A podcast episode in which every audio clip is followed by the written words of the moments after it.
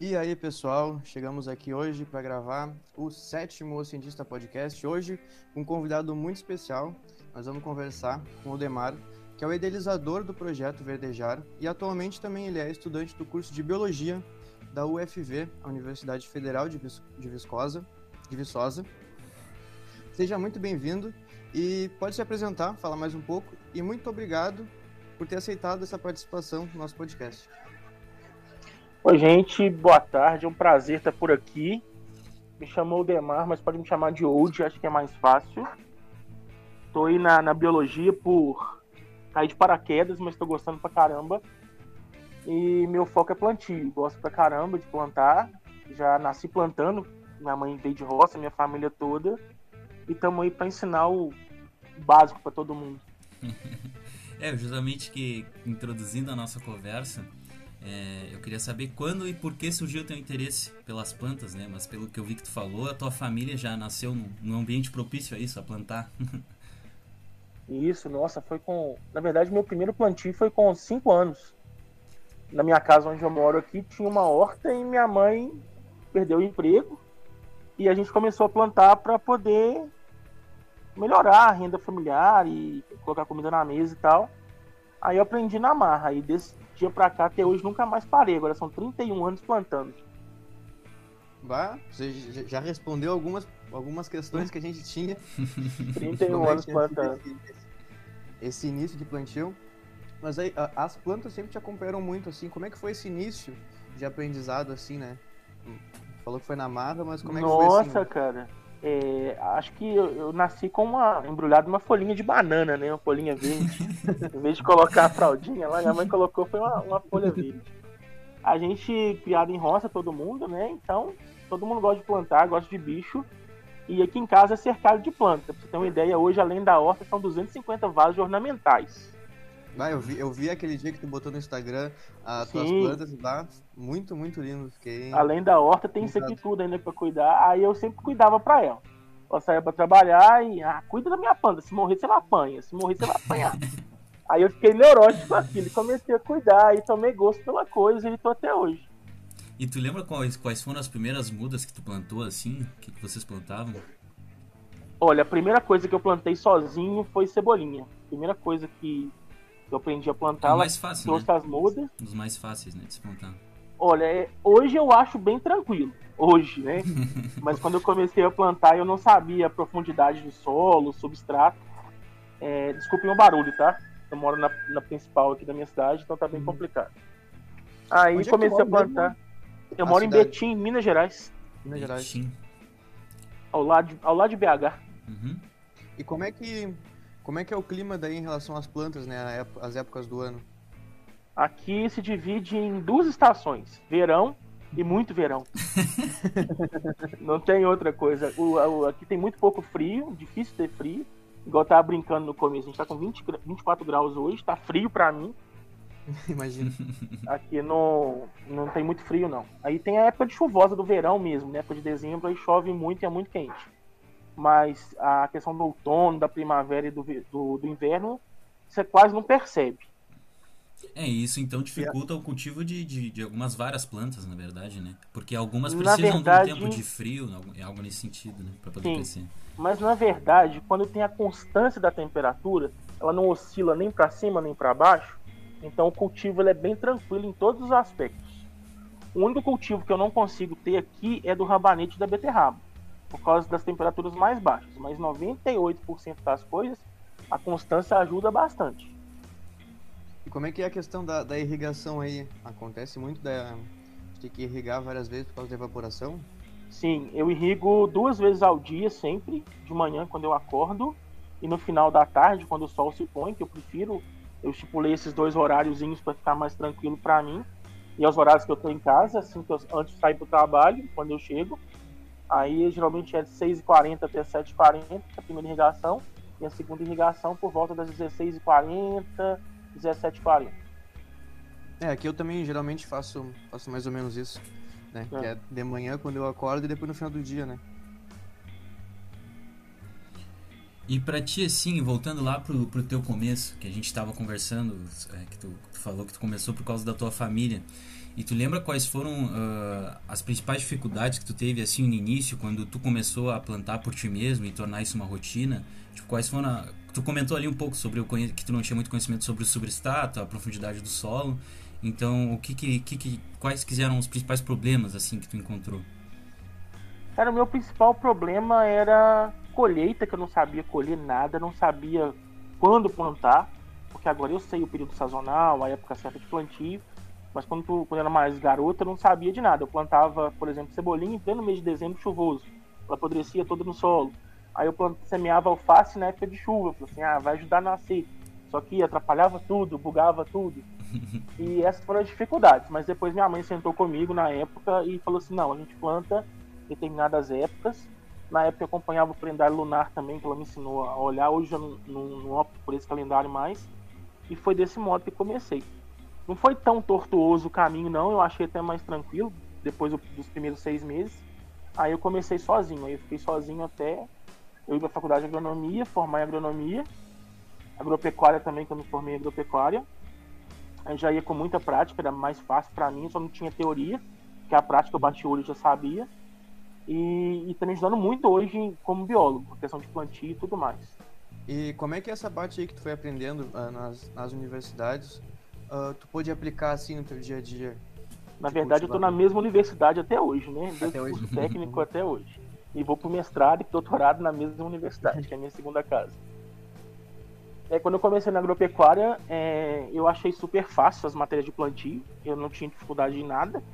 Era bater o olho e explicar. É, eu tinha dificuldade só na teoria, né? Você colocar, a prática era super fácil. Eu ia pro campo, plantava, ensinava a turma a plantar e era muito legal. Causava um pouco de atrito, porque eu questionava muito o professor lá, isso tá errado, eu planto desse modo e por aí foi. Mas assim, a prática me ajudou demais na faculdade. E o que que tu conseguiu tirar da faculdade uh, ah, para aplicar na, nas tuas plantas aí? Tudo. A faculdade foi, foi um divisor de águas na minha vida. Eu acho que todo mundo tivesse a oportunidade de ir para uma universidade pública e aprender tudo que você tem que aprender e trazer para sua casa, mesmo o seu convívio mais banal possível, ela te ajuda muito. Eu aprendi controle de pragas na época, que hoje eu não sou adepto a esse tipo de controle, mas eu aprendi como controlar, aprendi sobre os insetos, as ordens, as famílias, a importância de cada um, as doenças de planta que são muito importantes, você conseguir entender como que a planta se comporta, a fisiologia da planta é muito importante, a questão de germinação, o período ideal, a irrigação também, por que, que a semente não vai germinar, por que, que não germinou. Então, todo o conhecimento que eu peguei na faculdade eu trouxe para a horta e melhorou em 100% tudo. Todo o é. conhecimento aprendido muita coisa que eu consegui aprender também na faculdade, eu, eu também consigo aplicar na horta aqui de casa, né? Tem muita coisa que tu ensina, consigo aplicar aqui em casa também, né? Principalmente a parte do, do, do controle, né? Das, da, das pragas, sem ser o controle propriamente dito, né? O convívio, Sim. né? Como fala. Também estou utilizando agora a questão das flores. E a, até a, na compostagem mesmo, que é o que eu mais uso, assim, né? Que a, a gente aqui faz biotecnologia e já, já é formado em biotecnologia e a compostagem, que tem muito da biotecnologia, e é uma das coisas que eu mais utilizo assim na minha horta, que é fazer os adubos totalmente orgânicos, né? A parte das sementes também, né? Mais para a parte dos microverdes que eu trabalho daí ajuda bastante, né? Então são coisas que dá pra gente utilizar desse conhecimento acadêmico para aplicar no nosso dia a dia e acabam tendo uma, uma baita é, função. É, o engraçado é que, tipo, na teoria da faculdade, às vezes uh, parece que é tudo muito simples, mas quando a gente vai para o ambiente, né, tem outros diversos fatores que vão interferir no cultivo da tua planta e que com certeza uh, não vai gerar problemas que não é aquilo que é esperado, né, conforme a teoria. Ah, é. Exato. No papel é lindo, né? Na teoria é maravilhoso. No livro tu, tu, tu aprende ali o A mais o B é igual ao C. Aí depois tu tenta o A mais o B, aí dá o, o D. O D.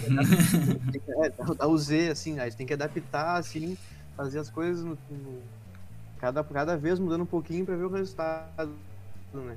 É bem eu assim sempre mesmo. questionei muito o que eu aprendi na sala de aula com relação ao inseto e controle de pragas, porque eu não sou a favor de usar nenhum veneno. É, eu penso o seguinte: se o inseto não come uma planta com veneno, por que eu deveria comer aquilo? E eu parti, eu decidi trilhar um próprio caminho eu decidi estudar técnicas novas, ler as coisas que já tinham sido publicadas e questionar aquilo que estava escrito ali. E decidi criar o Verdejar com, essa, com esse intuito de não usar nenhum tipo de cauda, de fazer nenhum tipo de controle, nem que seja biológico, eu uso a convivência, porque eu era contra muitas coisas, ainda sou contra um monte de coisa, e vem dado certo. Eu venho reescrevendo essa questão de, de, de manejo, na verdade, né? E está funcionando bem. Nesses cinco anos eu tive bons resultados. Sim, é, então tu, tu utiliza algumas técnicas de controle biológico para tuas plantas ou como tu estava é que eu não entendi muito bem o que que tu utiliza para Na verdade, quando eu comecei o verdejado há cinco anos atrás, eu ainda usava algumas caudas. Uhum. Mas eu comecei a perceber que não era legal, não era interessante.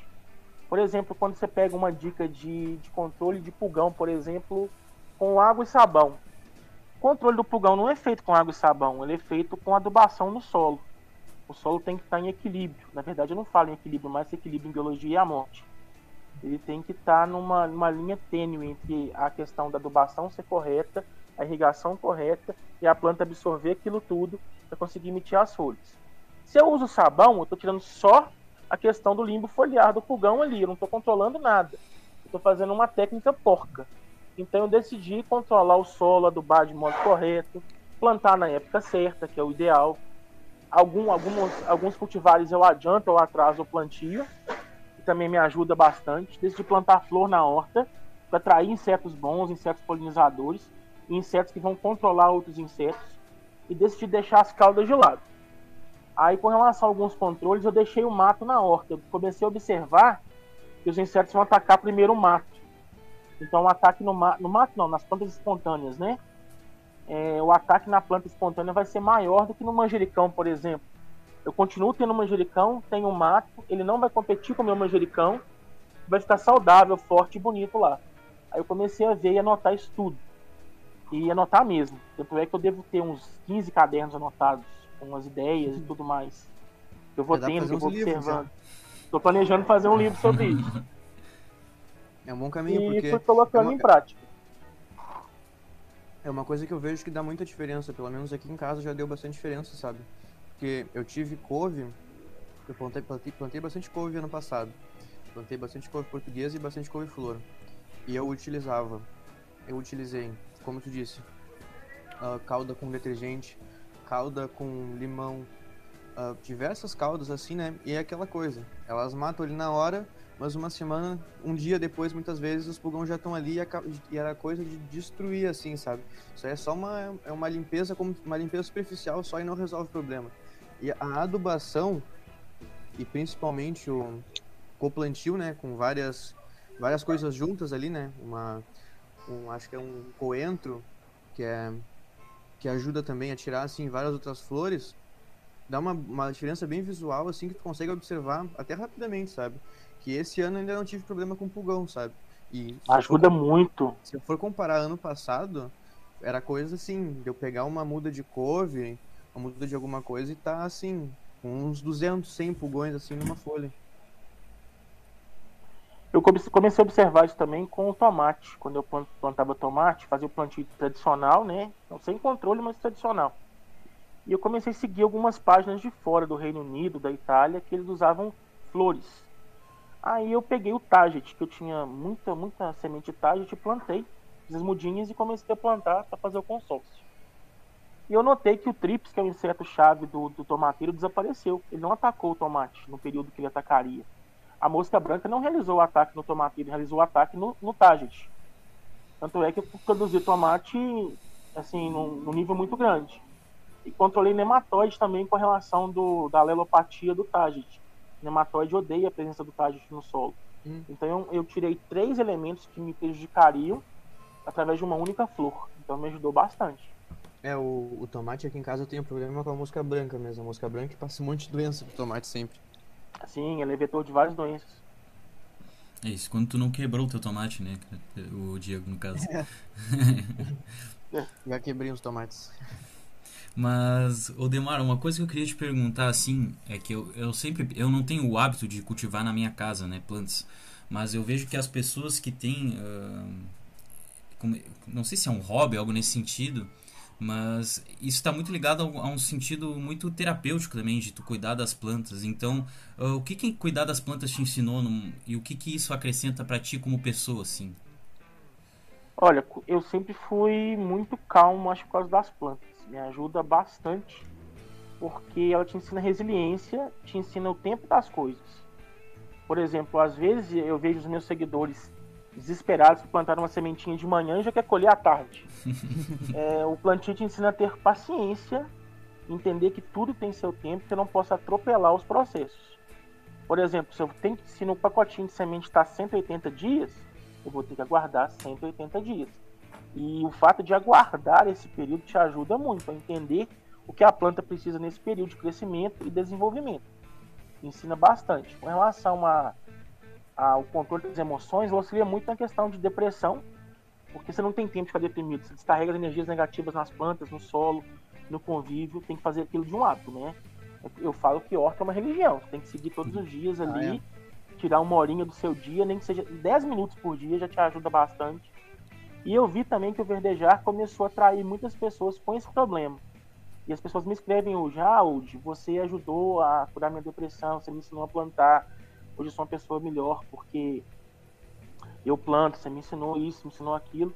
Então eu comecei a dar mais valor ao verdejar e ter mais cuidado com o que eu posto, mais cuidado com as frases que eu coloco nas legendas, justamente para estar ajudando essas pessoas. Porque já que a gente está influenciando para o bem, então a influência tem que ser perfeita. Então tem que ensinar do melhor modo para as pessoas. É, eu, eu concordo plenamente. Eu, eu justamente comecei a plantar nesse momento de pandemia, né? Mais ou menos no começo do ano passado. Então, eu não tinha muita coisa para fazer em casa, na verdade não tinha nada para fazer em casa já. E aí eu descarregava toda a energia no começo da horta, né, e fazia tudo aquilo ali. E eu poder observar todo o caminho das plantas assim, né, muita coisa dá errado, muita coisa dá certo. Então aprender com as etapas da, das plantas ensina muito, muito, muito, muito, sabe? E errar é mais legal do que acertar, viu? Eu falo desse é. modo. Quanto mais você erra, mais você quer aprender e quer fazer melhor. O erro te ajuda mais do que o acerto. É, na verdade, eu te fiz essa pergunta, até vou ler aqui, porque quando eu abri teu Instagram, o que me chamou muita atenção foi que tu colocou assim: vivendo em paz com a natureza, seja comum, seja simples, seja quem você for. Não há necessidade de ser importante, a única necessidade é de ser real. Exatamente. Isso é filosofia de vida para mim, você tem que ser real o tempo todo. Importante é viagem do ego, é besteira ser importante. importante é um tomate produzir um fruto, importante é uma flor que dá uma flor lá. Eu não sou nada. É, tu, a gente plantar também é, é, muito interessante porque muda a nossa visão assim do mundo. E a gente começa a perceber o quanto a gente para um tomate não tem tanta diferença, sabe? A gente começa a ver que a gente a gente ali é só mais um passarinho que tá indo pegar uma semente em algum lugar e levar para outro. Né? A gente Sim. só é mais uma unidade dentro de uma engrenagem gigante, sabe? Eu costumo falar o seguinte, por exemplo, quando você tem um colega de trabalho que você não gosta, quando você tem algum problema em casa, você vai matar seu colega de trabalho, você vai eliminar ele? Não. Você vai ter que conviver com ele. Conviver do melhor modo possível, de forma harmoniosa, que ele não te prejudique e você não o prejudique. Que é melhor ainda. Então a horta ensina isso. Eu tenho que conviver com todas as plantas inseridas naquele local e todas têm que se dar bem. Todas têm que crescer junto. E os insetos são os problemas, são os atropelos, são os obstáculos. Então eu tenho que passar por esses obstáculos para conseguir produzir. E assim é na vida. A horta é um ensaio para a vida. Eu falo muito isso. É, e nos ajuda muito a questão da constância, né? Sim. Porque tu produz uma muda perfeita ali, faz teu plantio, mas nada adianta se daqui a um mês, dois meses, tu não seguir ali a risca, o dia a dia, a adubação. É, exige uma, uma constância, assim, né? Uma, uma espécie de um compromisso que tu tem e tu. É como se fossem teus filhos ali. se tu não regar eles, é. ninguém vai fazer isso por ti, então. é, tu, tu, gera muito. É igual a faculdade, né? É vocês não, não, não, não chegaram no final de biotecnologia de um dia para a noite. Foram 4, é. 5 anos de luta. Eu uhum. não cheguei na biologia do dia para a noite. Então foram um degrauzinho, um grãozinho por vez que a gente chegasse onde a gente chegou. E a horta é justamente isso. Esses grãozinhos, essas sementinhas, levam a gente para um lugar melhor, um caminho melhor. E em relação assim, uh, que dica tu daria para as pessoas que querem começar a plantar hoje, por exemplo, eu, se eu quisesse começar a plantar hoje, por onde eu deveria começar e tipo, e quais dicas tu daria que eu uh, que eu devo fazer, erros que eu não devo cometer com base naquilo que tu já já, já cometeu, não sei se tu me entendeu. o primeiro passo é cometa erros. é imprescindível. Erre, do, erre o máximo que você puder. Mas eu acho que o principal pré-requisito para quem quer começar uma horta hoje, que não seja uma horta de microverdes. Porque já é um, é um segmento diferente, né? É muito mais fácil cultivar. Não é fácil, mas é mais tranquilo conduzir é mais os microverdes, é né? Do que conduzir uma horta. O primeiro, o primeiro passo é você ter um local com sol. É, ao contrário do que as pessoas pensam, as plantas precisam realizar fotossíntese. Isso é algo inegável. Ela precisa converter energia luminosa em energia química, você sabe melhor do que eu, e fazer com que cresça e produza. Tem que ter sol. O segundo passo é não começar por 500 tipos de planta. Às vezes o pessoal quer começar a comprar, eu quero comprar 30 sementinhas diferentes. Não. Tem que começar pelo mais básico. Eu recomendo três plantinhas básicas. A rúcula vai te dar confiança, porque a rúcula germina com três dias. Todo mundo consegue plantar rúcula. Aí esses três dias vão te dar confiança. Poxa, eu consigo.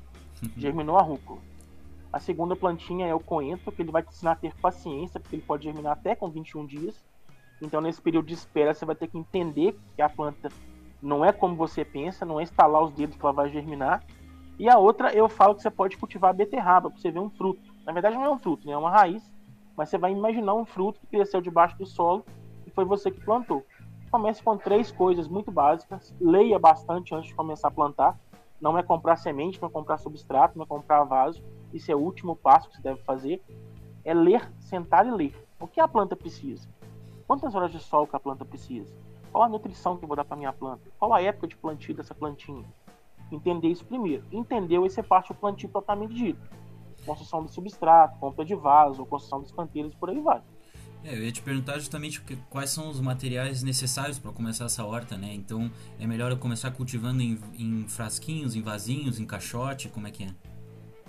Sim, primeiramente você tem que observar onde você mora. Tem espaço? Ótimo. Eu vou usar o meu espaço do melhor modo possível. Não tem espaço? Eu quero ter uma horta sustentável, então eu tenho que pensar em recipientes sustentáveis e recicláveis. Ah, eu quero plantar em caixote. Eu tenho que buscar esse caixote. Ah, eu quero plantar em floreiras. Eu tenho que buscar uma floreira que se adapte ao tamanho da minha sacada, a janela do meu quarto, por exemplo. Eu tenho um repolho na janela do meu quarto. Um repolho gigantesco. é, aí então você tem que se adaptar ao que você precisa ter aí. E depois é o substrato. Ou você constrói o substrato igual eu preparo aqui, ou já compro ele pronto, as formulações prontas. Aí tem a questão: se eu quero plantar por mudinha, aí eu posso comprar mudinhas. Ah, não, eu quero começar por semente do zero, então eu vou buscar as sementes. Mas não é qualquer semente que eu vou comprar. Eu tô, na, tô no, no outono e inverno. Eu posso plantar uma semente de verão agora? Não posso. Então eu vou no site de semente, por exemplo, e olho o calendário de plantio. Se aquela plantinha que eu escolhi para agora é o momento certo. Fazer a pesquisa mesmo. A pesquisa é fundamental. É, então a, a, o primeiro passo, digamos assim, a, a peça-chave é primeiro tu te informar do que tu tá fazendo. É, isso, isso, é daí, leitura. Isso daí é, é, é, é muito verdade, sabe? Eu falo por mim. Porque eu comecei tentando plantar flor e cactos. Só que eu acho que muita gente também tem esse pensamento que plantar é uma coisa relativamente fácil. Só que é fácil se tu tem conhecimento. Se tu não, se tu não tem conhecimento e tu vai plantar de qualquer jeito, como eu fiz muito tempo atrás, dá tudo errado. eu matei cactos, eu matei diversas flores, até eu parar pra, pra estudar um pouco, sabe? É, parar, o problema um é pouco. que tu também pode acabar te frustrando e pensar, bah, isso aqui não é para mim. Exatamente, exatamente. Tu acaba te frustrando. É o que acontece com 90% das pessoas é a é, frustração. As pessoas falam, ah, plantar não é para mim, isso, uh, isso aqui é, é, tipo, não tem o um dedo verde, né, que as pessoas falam. Que as pessoas, ah, nasceu pra plantar, tu sabe plantar muito bem. Não é, eu plantava mal pra caramba e eu parei um tempo para aprender como qualquer outra coisa, né? Que a gente aprende e fica, vai ficando bom, não de uma hora para outra. Né? Não vou parar para ler um livro e vou ficar bom naquele assunto do livro, mas eu vou ler o livro, aí eu vou, tá, já tenho o primeiro degrau. Aí eu vou subir Isso. naquele degrau botando em prática. Aí eu vou aprender outra coisa e vou subindo assim uma escada de conhecimento, né? E aí até morrer assim, né? A gente não deixa de aprender em nenhum momento da vida, eu acredito. Igual você disse no começo da conversa, é a constância que faz com que você chegue no objetivo final. Quanto mais você plantar, mais você vai aprender e mais vai ter segurança sobre as coisas. É, e, e principalmente essa questão de segurança é, é, é, é muito interessante essa é bem a parte que tu falou, né? Tu começar plantando com coisas fáceis, né? Não tentar plantar uma coisa difícil, porque tu planta. Se tu plantar uma coisa e der errado, como o Antônio falou, vai, tu acaba te frustrando. Mas se tu plantar uma coisa e der certo, aí deu. Aí tu já te apaixona pelo processo. Sim. Tu já quer te multiplicar e já quer plantar tudo, né? Eu, eu não conheço alguém que tenha sido diferente disso. Por exemplo, você vai escolher um tomate grape, por exemplo, é super difícil. Tem várias etapas, várias especificações. Pô, eu não sei plantar uma rúcula, vou plantar um tomate grape? Não posso. Ah, eu quero plantar a flor, eu vou começar pelo amor perfeito, que é o mais difícil? Não. Eu tenho que começar pela zinha. Tem que começar por baixo. Eu tenho que entender que eu tenho minhas limitações. Eu não, não chego no topo do, do, de uma montanha do dia para noite. É, eu já, eu já particularmente até estipulei uh, essa parte de flores. Eu sempre achei isso muito interessante, o cultivo de flores. Eu lembro que eu cheguei até a comprar algumas tulipas, eu cuidei delas por algum tempo. Só que a tulipa morre muito rápido, a flor, e daí tem a função de tu deixar o bulbo em dormência por alguns meses, e é um processo muito difícil, eu acabei deixando de lado. Mas é algo que eu ainda pois tenho é. interesse em retomar, né? Porque de fato era, era algo terapêutico, como a gente estava conversando antes, assim, né? Porque parece que tu tá ali fazendo e tu não pensa mais em nada, só naquilo que tu de fato tá fazendo ali, né? Te motiva, ali... então. Não pode falar, perdão. Igual eu, não sei se vocês acompanham o plantio da abobrinha amarela, abobrinha híbrida amarela. Eu vi as fotos. Alucinado com aquela abóbora. Eu via foto no Pinterest, eu ficava desesperado, meu olho brilhava, igual criança. Eu preciso plantar aquela parada, eu, eu preciso plantar. Eu, eu, imagino como é que foi a tua sensação colhendo aquilo ali. Porque, Cara, assim, eu plantei. Plantei não... 12 pés. Seis não... morreram. Eu pirei. Falei assim, cara, eu tô matando minhas abóboras, é a coisa que eu mais queria no mundo. Mas não era eu que tava matando, era o clima que tava horrível. Uhum. Aí eu consegui produzir. Aí eu consegui produzir 50 abobrinhas amarelas. Vá? Cara, a primeira meu olho. Eu chorei, sério. Uma estação assim maravilhosa. Vai, eu, eu, eu, imagino, porque a foto, a foto já, era, já é muito linda, sabe? A foto. Eu fico imaginando como é que foi, assim, ó, ver aquilo ali crescendo e depois tirar, assim, colher. Porque, um, foi muito legal. Eu já, eu, eu, assim, ó, eu, eu já fico muito, muito feliz de conseguir colher tomate, já colhi couve, já colhi alface, assim, ó, é, um, é uma sensação, é uma gratidão, assim, né, muito, muito, muito grande, assim, sabe? Tipo, tu vê que teu trabalho deu certo, sabe? Que a planta tá ali e que a planta, ela é um organismo tão, tão igual quanto ti, tá ligado? Quanto tu, Sim. que tu vai tendo as condições certas e tu vai crescendo. Tu vai, tu vai se propiciando a aprender com a planta e a, e a planta vai te respondendo, né? Ela vai... Cara, agora tem um, tem um desafio gigantesco para mim. Eu ganhei sementes de abóbora atlântica gigantes. Ela chega a 350 quilos. Aquelas abóboras gigantonas. Uhum. Cara, eu tô, assim, contando segundos para chegar em agosto para começar a plantar e obter aquele resultado. Uhum. Agora imagine como que eu tô, igual a criança no Papai Noel no final do ano. Tô desesperado aqui. Mas essa abóbora desse tamanho, quanto tempo que leva para tu de fato ter a, a abóbora em si, assim? É muito tempo? Em né? média de 8 a 9 meses. É bastante tempo. Uhum. É bastante tempo. Old, e como é que tu utiliza, assim, a adubação, tanto em questão de, de tipos de adubação que tu utiliza e questão de ciclos de adubação que tu faz? Boa pergunta. É, eu comecei... Não, peraí, não vou falar que comecei, não Vamos falar do verdejar, né? Eu crio galinhas aqui na propriedade. São 80 galinhas. Eu pego os ovos e eu comecei utilizando um esterco de galinha. Esterco do galinheiro, que é um dos melhores para mim. Ele é muito rico em nitrogênio. Mas só que ele dá cheiro, né? Depois que a gente molha e tal. Aí eu comecei, aí minha tia, a gente tem, tem propriedade na propriedade rural, e minha tia começou a mandar esterco de gado para mim. E eu comecei a fazer umas misturas, a testar misturas novas.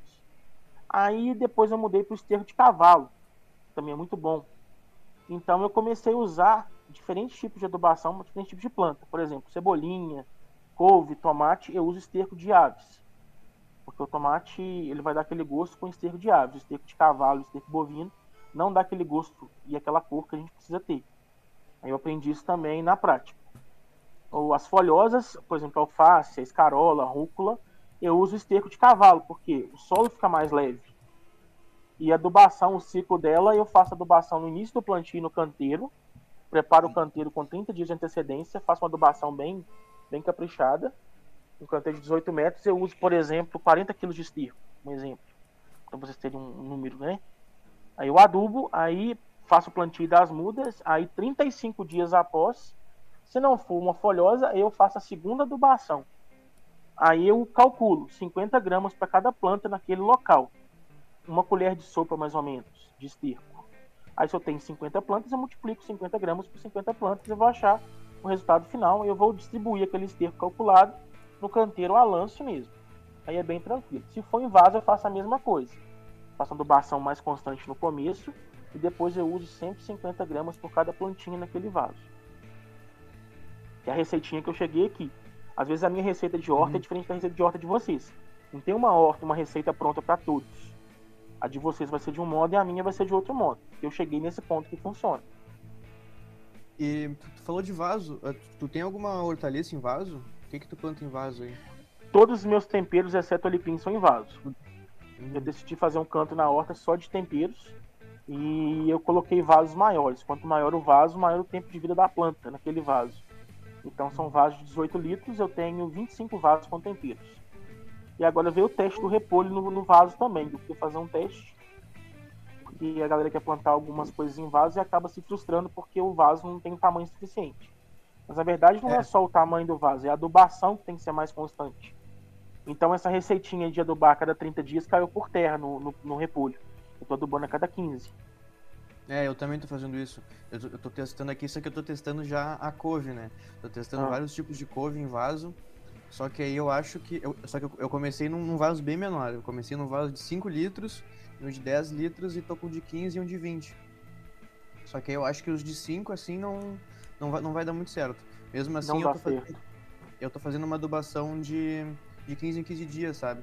Porque eu já vejo que ela tem um crescimento bem diferente do que a plantada no chão, sabe? Sim. As folhas ficam menores, a folha fica mais dura, mais crocante. E ela entra Isso. em processo de floração mais rápido, porque as raízes ficam comprimidas ali, ela acaba morrendo. E com essa. As folhas, Hã? As folhas ficam bem menores. Ficam bem menores. Sim, bem menor, porque pensa, ela vai ter que tirar energia daquele solo limitado para a folha, para crescimento do caule, para manutenção das raízes. E se for uma planta de fruta e flores, ela tem que converter aquilo em fruta e flor ainda. Então a uhum. energia gasta é enorme. É, eu ia te perguntar em relação. Tá, a gente estava falando do teu projeto, né? E tu percebe que agora. Agora não, né? Mas com a pandemia, eh, as pessoas passaram a se interessar mais por isso e, e levar isso mais. Uh, e passar a ter esse hábito, né? Passar. Enfim, que tu, tu observou alguma coisa nesse sentido? Cara, eu não sou ligado em números, uhum. mas me assustou muito. Eu entrei no dia 11 de março do ano passado com 20 mil seguidores. Estou com 40.600. E quanto Foi tempo um tu, tu, tu, tem esse projeto? No Instagram, Cinco anos. No, no Instagram. Cinco anos no Instagram. E dobrou e o tamanho em um ano. Dobrou, eu, eu me assustei muito, me assustei mesmo. Porque eu já achava 20 mil pessoas um número gigantesco. Sim. Eu acho. Na verdade, eu acho que se duas pessoas me seguirem, eu já, eu já fico preocupado porque elas estão se espelhando em mim. Agora, quando eu comecei 20 mil seguidores, meu Deus, sei o que eu estou fazendo da minha vida. Aí quando eu vi 40.600 agora, aí eu fico mais neurótico, ainda mais preocupado em passar coisa legal, sabe? Sim. Eu me Não, mas... com responsabilidade. Mas pode ter certeza que o pessoal tá, tá muito bem de conteúdo, porque dá pra ver assim a tua, tua, tua dedicação ali. E é, e o que, eu, o que mais me chama a atenção, até falei pro Diego antes, eu falei que eu tava olhando o teu Instagram e, e dá pra ver que é realmente algo que faz parte de ti, assim, sabe? Que é algo que. É meu. É, é que tu ama de fato, né? Parece que é uma coisa só, assim. É, e é uma, é uma coisa bem nítida, sabe? Dá pra, dá Não, pra cara, ver assim. Quando eu vou é pra horta ali, eu esqueço da vida. É meu, minha droga. A minha horta é, é, é, o vício que eu tenho. Eu sou viciado em horta, literalmente. E aproveitando então que a gente falou do, do projeto, como é que tu começou assim, né? A questão, a, a horta a gente sabe como é que começou, mas assim, qual, ah, qual, foi o momento que tu falou, tá, agora eu quero ajudar as pessoas a fazer o mesmo, tá? Como, como, é, é, como é que foi esse começo, assim? Então, eu dava aula pela prefeitura, num projeto social aqui da prefeitura, para 90 senhorinhas. A faixa etária é de 60 até 90. Aí eu tenho uma, uma, minha, uma amiga hoje está com 90 anos, Dona Maria, e ela é super antenada, cara. Ela tem, tinha Twitter, Facebook, WhatsApp, todas as redes sociais do mundo, eu não tinha nenhuma rede social, acredita. Eu só tinha o WhatsApp, que era obrigatório ter o WhatsApp. Ela falou comigo assim, ela me chama de Dedé, na verdade. Dedé, você tem rede social? Eu falei assim, não, Dona Maria, rede social é pra gente jovem, eu tô ficando velho, brincando com ela. Ela, que isso, cara? Eu tô cheio de gatinho na internet, eu paquero pela internet, eu faço milhões de coisas. Eu falei, dona Maria, quando com essa idade fazendo essas merdas na internet. Então tá, vou criar um Instagram pra você. Aí eu falei, dona Maria, eu não gosto. Ela criou um. Sério, ela criou um Instagram pra mim. Ela que criou, velho. Vai escutando. Ela criou um e-mail é, pra é, mim. É o primeiro caso que eu, que, eu, que eu escuto de uma senhorinha criando um Instagram pra alguém mais Sim, novo. cara, foi, foi horrível. Eu me senti assim, eu me senti com 100 anos perto dela. Ela criou um e-mail para mim com meu nome, me deu senha, ela mesma que fez, me deu a senha e falou assim: pensa no nome e começa a postar as fotos da nossa aula no Instagram. Você vai ver como que vai bombar a sua vida, vai aparecer um monte de gente, você vai ficar feliz e tal. Aí eu vim pra casa e falei assim, gente, mas que vergonha, uma, uma velha, desculpa falar. Uma velha tem Instagram e eu não tenho, mas que caramba, eu vou fazer esse trem. Aí abri o aplicativo, fiz, só que era com meu nome, é o Demar, né?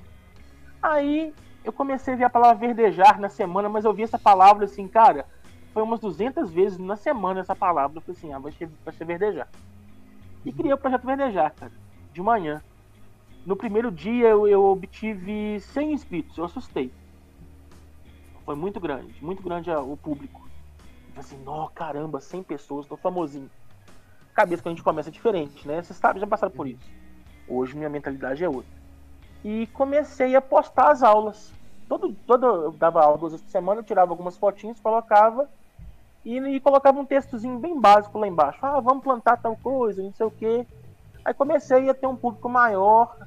Aí eu pensei o seguinte, gente, eu vou ajudar mais pessoas. Aí aqui em casa tem um pé de acerola, eu comecei a produzir mudinha. Aí eu produzi 500 mudinhas para doação. Fiz as mudinhas, coloquei uma bancada na porta de casa e todo mundo ia passando distribuir mudinha. E aquilo foi maravilhoso, cara no, eu me senti assim, dono do mundo naquele, naquele momento. Aí depois eu fiz muda de café. Aí eu fiz mil mudinhas de café. Distribuí também. E eu falei assim, pronto. Achei meu propósito de vida.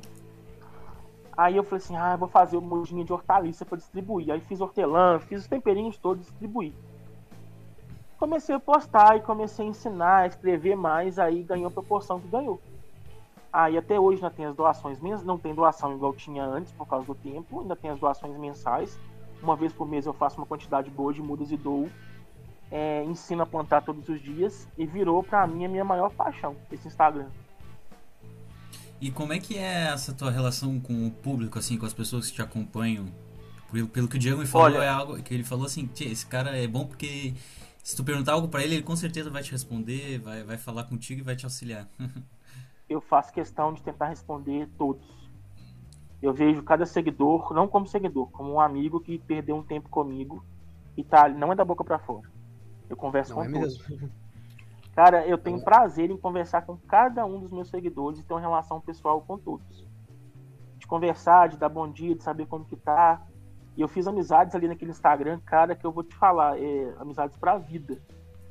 E as oportunidades que o Verdejar me deu também é inexplicável eu acho que por causa dessa relação que eu tenho com os seguidores, com as pessoas, que eu vejo eles como realmente como pessoas, não só um número ali em cima. Então acho que isso me ajuda bastante. Eles me nas lives é bem participativo, eles conversam, eles sabem os meus gostos. E uma vez eu fui pro Rio, no Rio não, para São Paulo, eu morri de vergonha. Eu falei, gente, eu vou estar em São Paulo. Brincando, né? Aí eu cheguei na rodoviária, tinha umas 80 pessoas. Que legal. Com pano de prato, com sementinha, com uma cartinha. E eu me senti assim, muito honrado em receber esse carinho das pessoas. Porque não era só o Verdejar que estava ali, era o Old que estava ali. E eles gostavam da minha pessoa por trás do Verdejar, não era só o Verdejar. Aí eu gostei. Aí esses dias na minha cidade eu peguei um Uber e eu fiquei super sem graça. O cara falou assim: Peraí, cara, eu te sigo nas redes sociais. Você é o old do Verdejar, você mora aqui em Betim? Eu falei assim, moro, moço, todo, todo cabrito, né? Nossa, eu sou muito fã. E ele tinha mais ou menos uns 80 prints da minha página, cara. E ele me acompanha. Ele falou assim: eu posso fazer uma chamada de vídeo pra minha esposa? Ela te segue, ela é apaixonada com você. E eu quadrado. Quadrado. Durinho no banco de trás. Aí eu comecei, aí eu comecei a ver a importância que eu tenho na vida das pessoas em ser uma pessoa bacana e ensinar algo legal. E isso é muito verdade, porque foi, porque foi assim que a gente se conheceu, né, Udi? Eu acho que eu respondi uma coisa tua e a gente começou a se falar assim, e criou um hábito assim de se falar, e eu acredito que seja assim com muita, muitas pessoas, e isso se espelha assim, e é um resultado ótimo que traz pra ti, porque as pessoas se familiarizam e aí cria um vínculo bem forte, assim, né? Uma coisa muito legal que tem na tua página, que acaba sendo uma comunidade que a gente tem lá, né? Que é, a gente, por mais que a gente goste de acompanhar o conteúdo das plantas, a gente gosta de acompanhar o que tu tá fazendo também, sabe?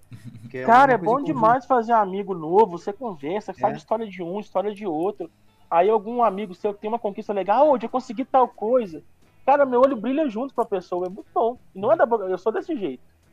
Eu, eu, eu ainda acho que é um defeito, não sei se é defeito de qualidade, eu ainda acredito no ser humano, isso é fato. Uhum. E é, essa questão assim pessoal, assim, né? Uh, o que que mudou do old antes do verdejar e depois do verdejar com essa questão assim de comunicação, de trabalhar com gente, assim, né? Como é que foi esse teu desenvolvimento durante o começo do projeto? O old no verdejar só não fala palavrão.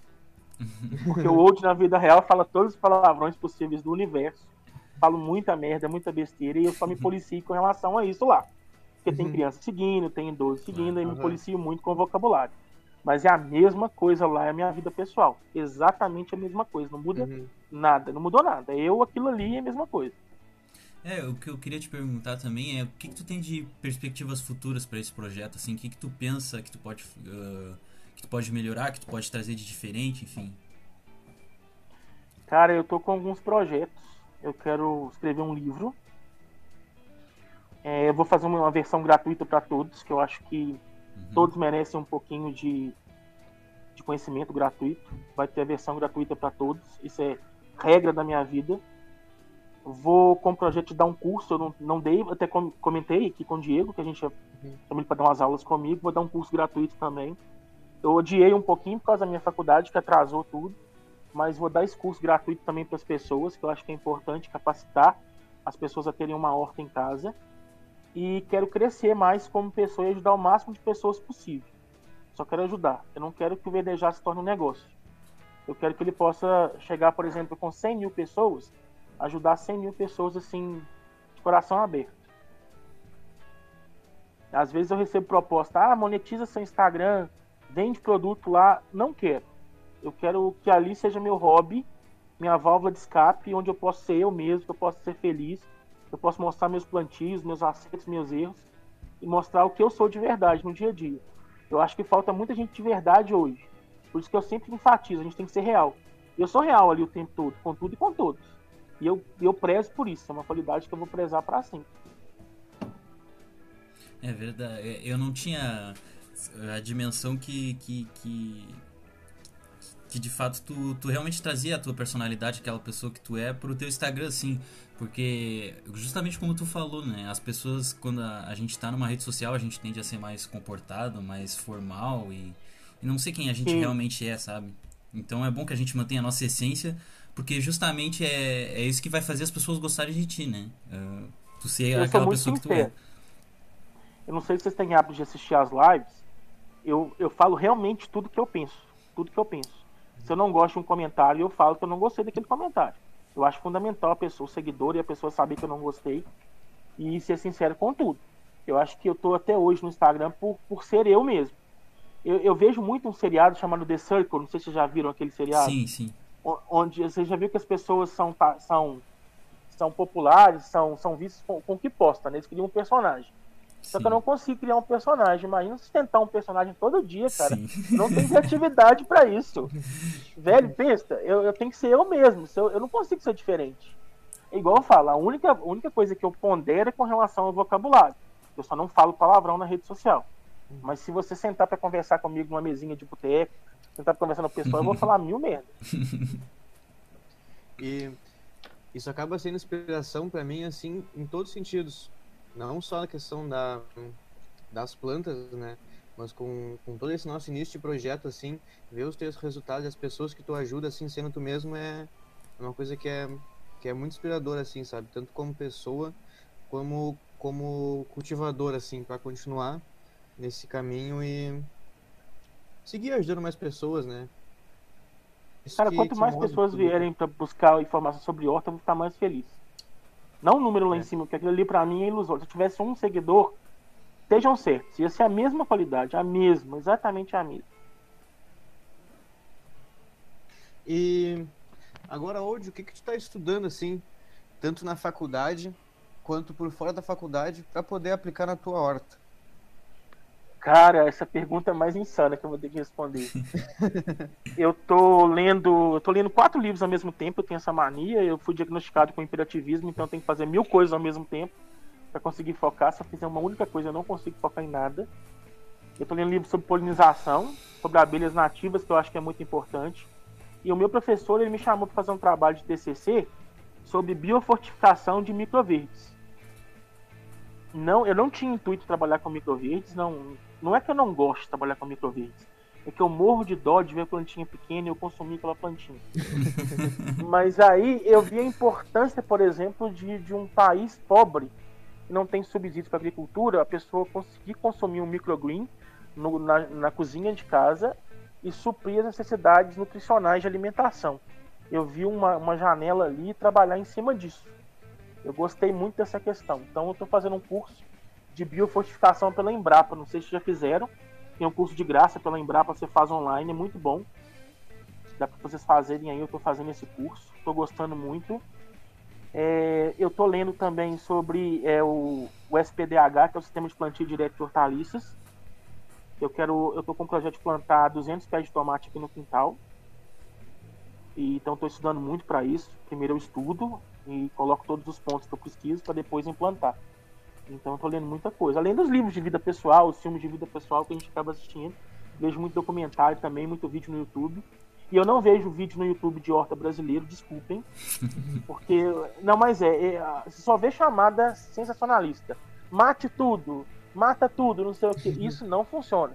Eu sigo muito Charles Downing, não sei se vocês seguem ele. Sigo ele, sigo ele. Ele, para mim, é, é o deus das hortas. Eu me espelho muito no que ele fala, nos vídeos no YouTube, então assisto todos comento todos, eu sempre tiro, anoto alguma coisa do que ele fala. A foto, da, a foto da casa dele foi uma das primeiras fotos que eu peguei assim, olhei, olha aqui, olha aqui, olha aqui, mãe, olha que coisa linda. É fantástico, não é, cara? E muito tempo que eu fui descobrir que era ele que tinha aquela foto, aquela casa, que é tirada Sim. de cima, com uma estufa. Ah, aquela foto é sensacional. Ali é maravilhoso, eu me espelho muito na, na, na nos vídeos dele. Eu sigo muito vídeo de fora, então eu pego muita coisa de fora para colocar aqui na minha horta. A questão, não sei se vocês acompanham o Verdejar com tanta frequência, a questão de de cobertura no solo. Eu não usava cobertura no solo. Então eu comecei a observar mais isso, a importância dessa cobertura, tanto para o manejo dos insetos, como para a produção em si, para controle de umidade. Tanto é que não tem nem lesma nem caracol mais na minha horta. Tem um ano e meio que comecei a usar e sumiram todos. Por causa de dicas que eu peguei de fora. Porque as dicas do Brasil eu realmente não acredito mais. O brasileiro está na década de 70 ainda com relação à agricultura. Só estão pegando dica de, de matar, de destruir e a gente está na era da convivência. A gente tem que conviver com tudo. É, a cobertura no solo foi, foi de ti que eu peguei essa dica. Tu, tu usa com palha. Aí aqui, eu não sei se tu conhece o cavaco, que é uma madeirinha Sim. cortada, né? Que é uns picotes de madeira. Aí eu utilizo aquilo ali para cortar e fica show de bola, né? Fica muito, muito bom. e funciona perfeitamente. Tem que usar o que tiver.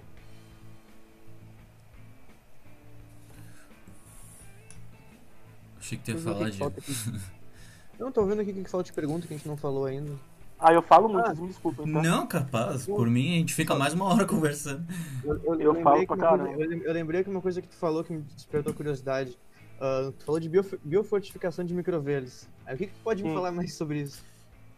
Então, cara, é o meu professor, ele é pós-doutorado em fisiologia vegetal, ele gosta de trabalhar muito com a questão alimentar. Ele é biólogo, mas ele é muito focado na questão de agricultura no planeta e a gente, eu, na verdade, estava com uma ideia de fazer é, outro TCC. É, eu não sei se tu sabe, eu trabalho com as marcas de semente. Né? Eles enviam sementes uhum. e eu faço o teste da maioria das coisas. E eu decidi testar o girassol primeiro. E eu consegui produzir girassol fora do período sazonal. Eu consegui produzir girassol em pleno inverno.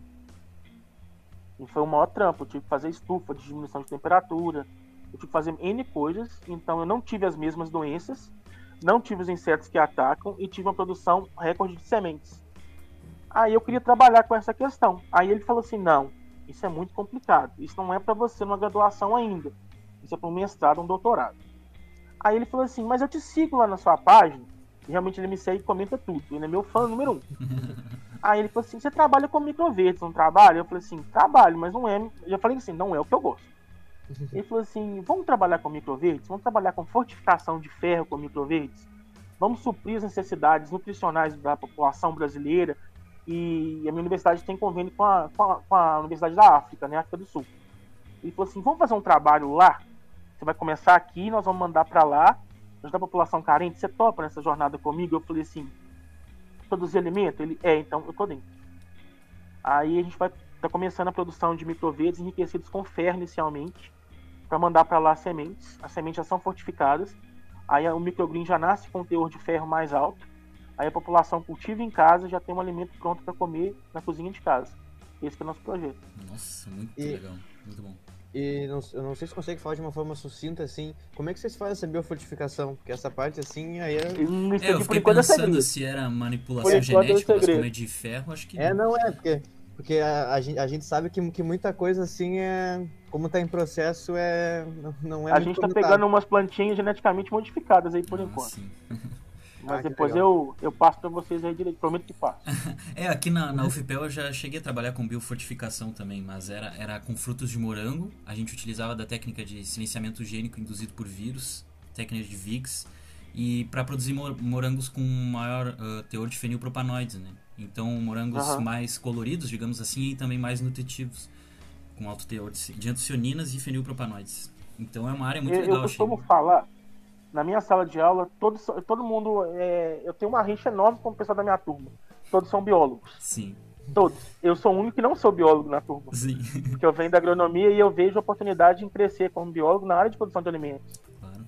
Porque é a área que dá, que dá subsídio para as outras áreas para produzir alimentos de modo correto, de modo sustentável. Então, eu sou muito preocupado com essas questões. Tanto é que os meus trabalhos todos, tudo é focado na agricultura, desde o primeiro período lá. Até na parte de célula lá, eu entubava a agricultura no meio do negócio. eu acho que é, que é o futuro do mundo. Não, mas esse trabalho que tu comentou agora, uh, o interessante não é nem a parte da, da biologia, da ciência em si, né? Mas da questão social do, do desse projeto que tu estava comentando, né? Então, tipo, de fato, esse, essas sementes vão ser enviadas para a África. E, Sim, vão ser enviadas. Mas e, e, eu fiquei pensando aí, tipo, lá uh, vai ter uma equipe de lá que vai instruir as pessoas como cultivar esses microverdes, algo nesse sentido. Na verdade, já tem uma equipe da minha universidade que faz estágio lá, né? A minha universidade manda, faz intercâmbio com várias universidades do, do, do mundo. E já tem alguns, se não me engano, são 22 alunos que estão trabalhando lá. Então eles vão fazer replicação dessas sementes lá. Uhum. São alunos de mestrado, mas eu sou o único aluno da graduação que está fazendo isso. É o projeto é meu, como professor. Aí vai mandar para lá e vamos colocar em prática lá. É, eu, eu... Quero algum dia conhecer, quero ir para lá algum dia e ver com os meus próprios olhos e ver o resultado. É, vai ser mágico. O né? legal é que às vezes a gente pensa que a, a, titulação, tu ser agrônomo, tu ser biólogo, significa alguma coisa, mas eu garanto que muito do teu conhecimento, se não 90% dele, tu aprendeu praticando ali, né? Cultivando, e isso não. E não e não é necessário um título em bacharel em algum curso para tu Mas ter vontade, o né? conhecimento, né? né? Porque o que tu faz, querendo ou não, é ciência pura, né? É, é experimentação, é, enfim eu costumo falar que a teoria é muito importante. A teoria te ajuda muito. Mas se você não tiver a prática, você não, não adianta nada. Uhum. E eu tenho a prática. A teoria eu não sou tão bom, não, mas eu tô aperfeiçoando. É, e depois que tu pega o olhar assim, né, um olhar científico, pode-se dizer, pra horta, tudo na horta vira um, vira um experimento. É que tudo começa a fazer sentido, né? Tu começa a descobrir os porquês tudo. das coisas.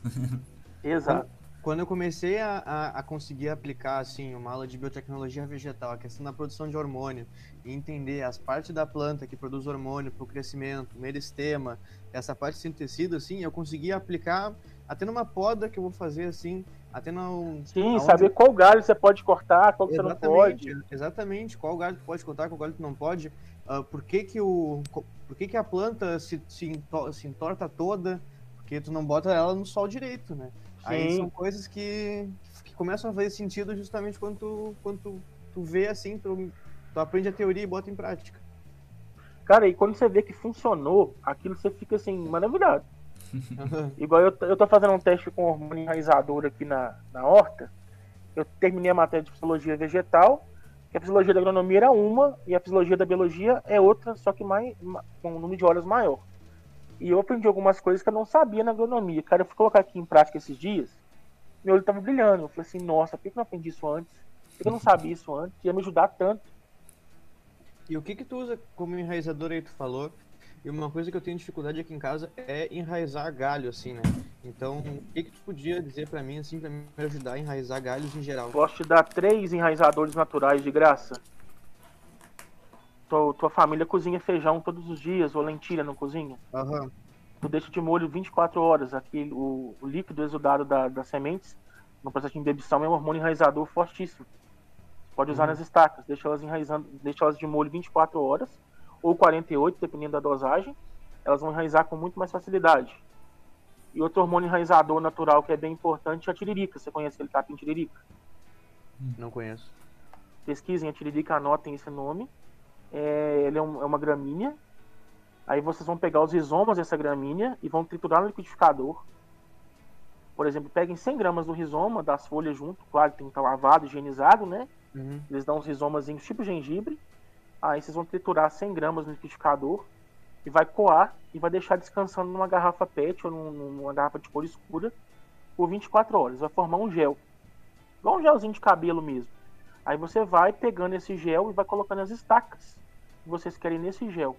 Aí o processo de enraizamento é, ele é acelerado em até 98%. É como se fosse um cultivo in vitro caseiro.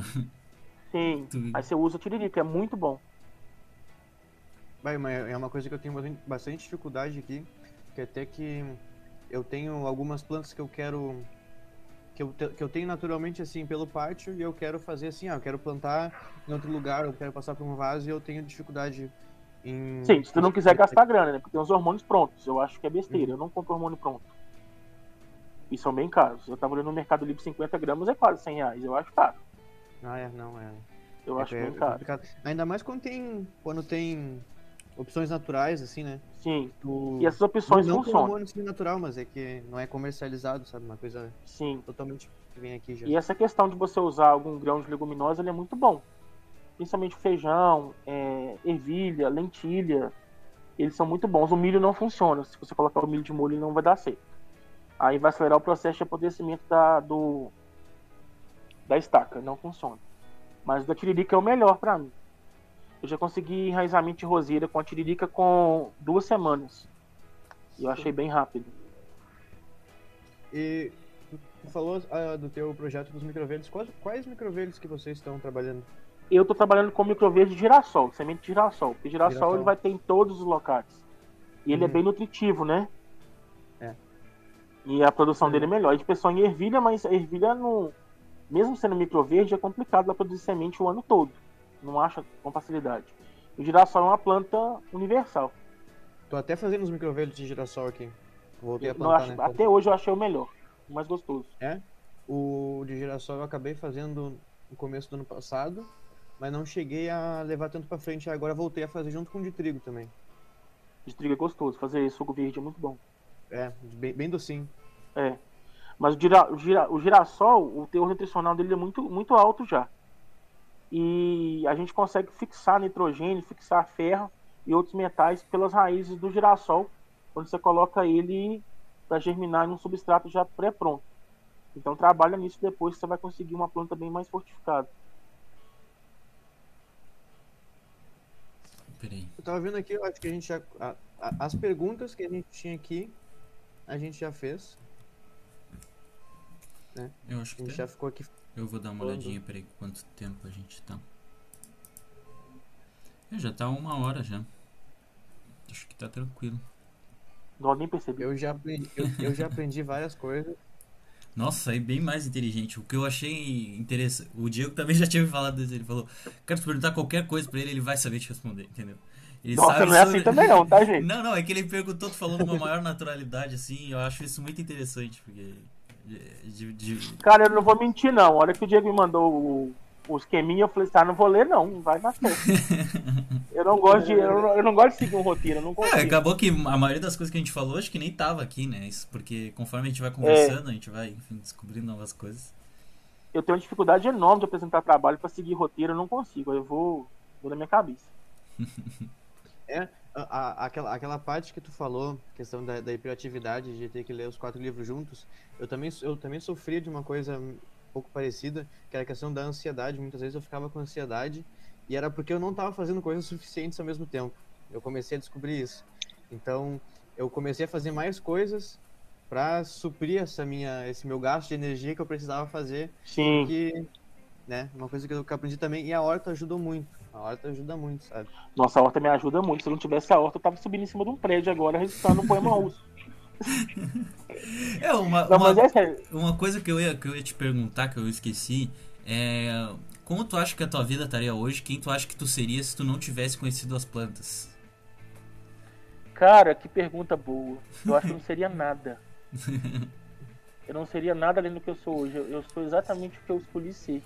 Não, não eu. mudaria em nada a vida. Porque justamente tu falou que isso que tu faz é o teu propósito de vida, né? Sim, eu nasci pra mexer com planta, é inegável. Quando eu formei, eu fui pra São Paulo e fui pra Bahia, num trabalho normal. E eu não me via fazendo aquilo todos os dias, atrás de uma mesa, é, mexendo no computador, e mesmo sendo sobre plantas, eu não me via naquilo.